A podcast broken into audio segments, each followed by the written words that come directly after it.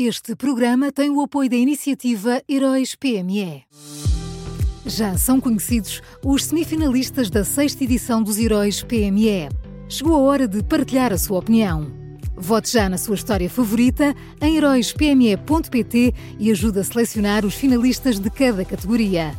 Tem até ao dia 19 de maio. Esta é uma iniciativa Unit Consulting.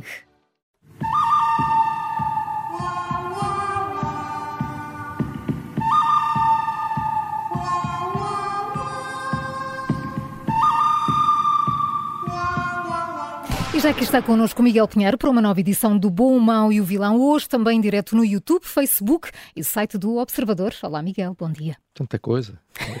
Estamos em todo lado. Santo Deus.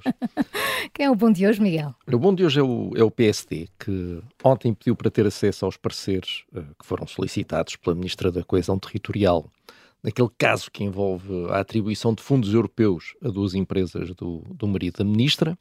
Uh, Ana Abrunhosa escreveu ontem um artigo no Público, uh, disso ontem também aqui, uh, e decidiu, sabe Deus porquê, que esse era o final da história e que, escrito um artigo, não precisava de dar mais explicações a rigorosamente ninguém. Não sei de onde é que lhe veio esta crença no poder sobrenatural de artigos publicados na imprensa, mas enfim. a ministra vai ter que perceber que não é assim que as coisas se passam. Ana Abrunhosa leu o parecer da Procuradoria-Geral da República, mas depois fez de conta que não viu aquele último parágrafo do documento onde é referida a obscuridade do atual quadro legal e onde é pedida uh, a sua revisão. Não devia estar com pressa e não chegou até ao fim uh, da leitura. O Primeiro-Ministro fez a mesma coisa, quando comentou o caso no Parlamento também também saltou por cima de, daquele último parágrafo. Não sei, pode ter havido algum problema na impressora que não, não imprimiu o documento da Procuradoria até ao, até ao final. Pode, pode ter sido isso. Agora, vamos ver se o PSD uh, tem força política para obrigar o PS e o Governo a de facto lerem o parecer da Procuradoria até ao final e tirarem as devidas consequências. Uh, As últimas semanas indicam-nos que não, não é? Facilidade com que o PS vai chumbando ainda a ida, por exemplo, de ministros ou membros do governo ao Parlamento, indicia que estão à espera que isto passe e daqui a duas semanas já ninguém fala do assunto. Talvez. A não ser tu aqui, Miguel. Seria preciso uma grande dose de daquilo a que se chama normalmente lata uhum. para depois de ter dito publicamente que estava aberto a aprimorar a lei, o PS vir chumbar propostas que venham, vamos ver, o Bloco de Esquerda, acho que está a preparar propostas, por exemplo, e não sei se mais algum partido. Vamos ver. Mas já estou por tudo. o bom é o PC, quem é o mau? Olha, o mau é o líder da JS, uh, Miguel Costa Matos, uh, agora até se está a recandidatar ao cargo uh, e tem 50 propostas que quer incluir no orçamento do Estado. eu estive a olhar para as propostas e houve uma que me chamou a atenção, porque parece que a JS quer atribuir um cheque cultura aos jovens. Uh, e eu li isto e fiquei a pensar que o líder da JS não tem ouvido uh, o líder do seu partido, porque, como, como se lembrarão uh, os ouvintes desta rúbrica, rúbrica, rúbrica, rúbrica, rúbrica. Obri, obri, obrigado, Edith. quando, quando o PSD propôs que uma das medidas anticrise fosse a atribuição de um vale alimentação, António Costa disse que essa era uma medida de direita porque mostrava falta de confiança na capacidade de as pessoas se gerirem a si próprias e disse também que o governo não devia ser pai, estou, estou a citar quando usa a expressão pai, de ninguém e que o PSD queria ser, queria ser pai, queria ser o paizinho dos idosos. Ora, uh, segundo o mesmo raciocínio, Uh, com esta proposta uh, de um cheque cultura, o líder da JS está a tentar ser pai dos jovens e está a seguir uma lógica de direita, porque mostra falta de confiança na capacidade dos jovens se gerirem a si próprios. É, é a única conclusão que eu posso tirar. Quanto muito, a JS deve defender que seja entregue uma determinada quantia aos jovens e eles, na sua autonomia, logo decidirão se o gastam em concertos na Gulbenkian ou nas chamadas litrosas em Santos, mas não vamos agora ser paizinhos dos jovens, não é? Litrosas em Santos é um novo grupo de música, talvez. Não, não sei, sei. Ouvi, ouvi um comentário que referia isto e ficou-me na cabeça. Não faço a menor ideia do que é que isto quer dizer. Se te referes aí para os copos à noite, não tenho a mínima dúvida que se deixarem os jovens escolher, eles vão escolher, obviamente, os concertos no Gulbenkian. Pelo menos aqueles com quem eu me dou, sim. Não queira ser pai das criancinhas. Tenho, tenho a certeza que Miguel Costa Matos gastaria tudo ali em, em, concertos de alta cultura.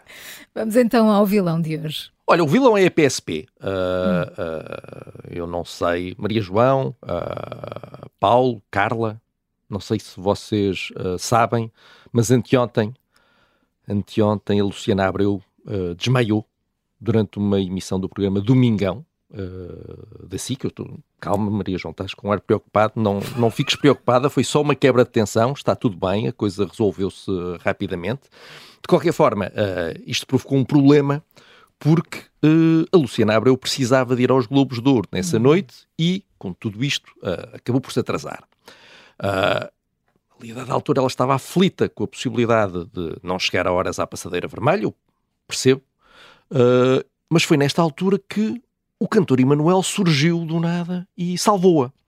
Porque, por uma feliz coincidência, a empresa do cantor Emanuel tinha contratado os chamados serviços gratificados da PSP, uh, ah, aqueles serviços em que os agentes fazem, através da própria instituição policial, serviços de segurança uh, instituições privadas, uh, quando não estão a trabalhar, e assim, alguns agentes da PSP que estavam a fazer este serviço gratificado escoltaram o carro da Luciana Abreu pelas ruas de Lisboa, ultrapassando vários outros condutores, contornando filas para poder chegar a tempo ao Coliseu de Lisboa. Uh, e nós sabemos de tudo isto porque, como é evidente, a Luciana Abreu fez um vídeo em direto nas suas redes sociais mostrando a sua progressão uh, pelas ruas da capital. Pronto, isto, portanto, é o contexto da coisa uh, e agora convinha irmos às consequências. Toda a gente sabe que os agentes da PSP uh, eh, fazem serviços gratificados, sabe-se disso. Uh, aliás, como eu disse, isto é feito através da instituição policial, não tem, não tem, não tem nada, não, não é feito à margem de nada, mas, como acontece várias vezes na vida, há sempre uma altura em que a falta de bom senso de alguém uh, nos faz olhar mais atentamente para aquilo que sempre se passou e a que não dávamos suficiente atenção. Este é um desses casos. Uh, porque acho que chegados a este ponto uh, precisamos todos de saber uh, se é suposto agentes da PSP que estão a fazer serviços gratificados escoltarem pessoas pelas ruas da cidade no meio do, do trânsito e eu gostava de saber se eu pagar à PSP se posso ter uma escolta pessoal para me deslocar rapidamente onde bem entender, quando estiver atrasado, quando precisar de ir a algum lado. Uh, adorava saber se o Ministério da Administração Interna acha isto normal, se o Ministro da Administração Interna acha isto normal e fico, fico à espera. Olha, amanhã dou novidades se me surgir algum esclarecimento entretanto. Bem, podes ir para a passadeira vermelha, ficar à espera.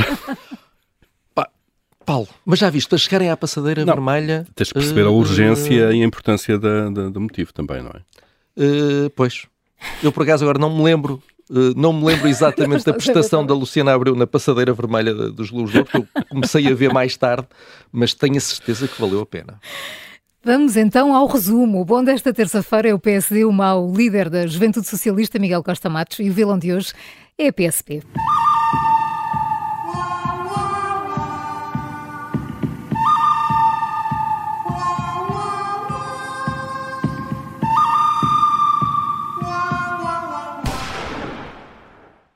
Este programa tem o apoio da iniciativa Heróis PME.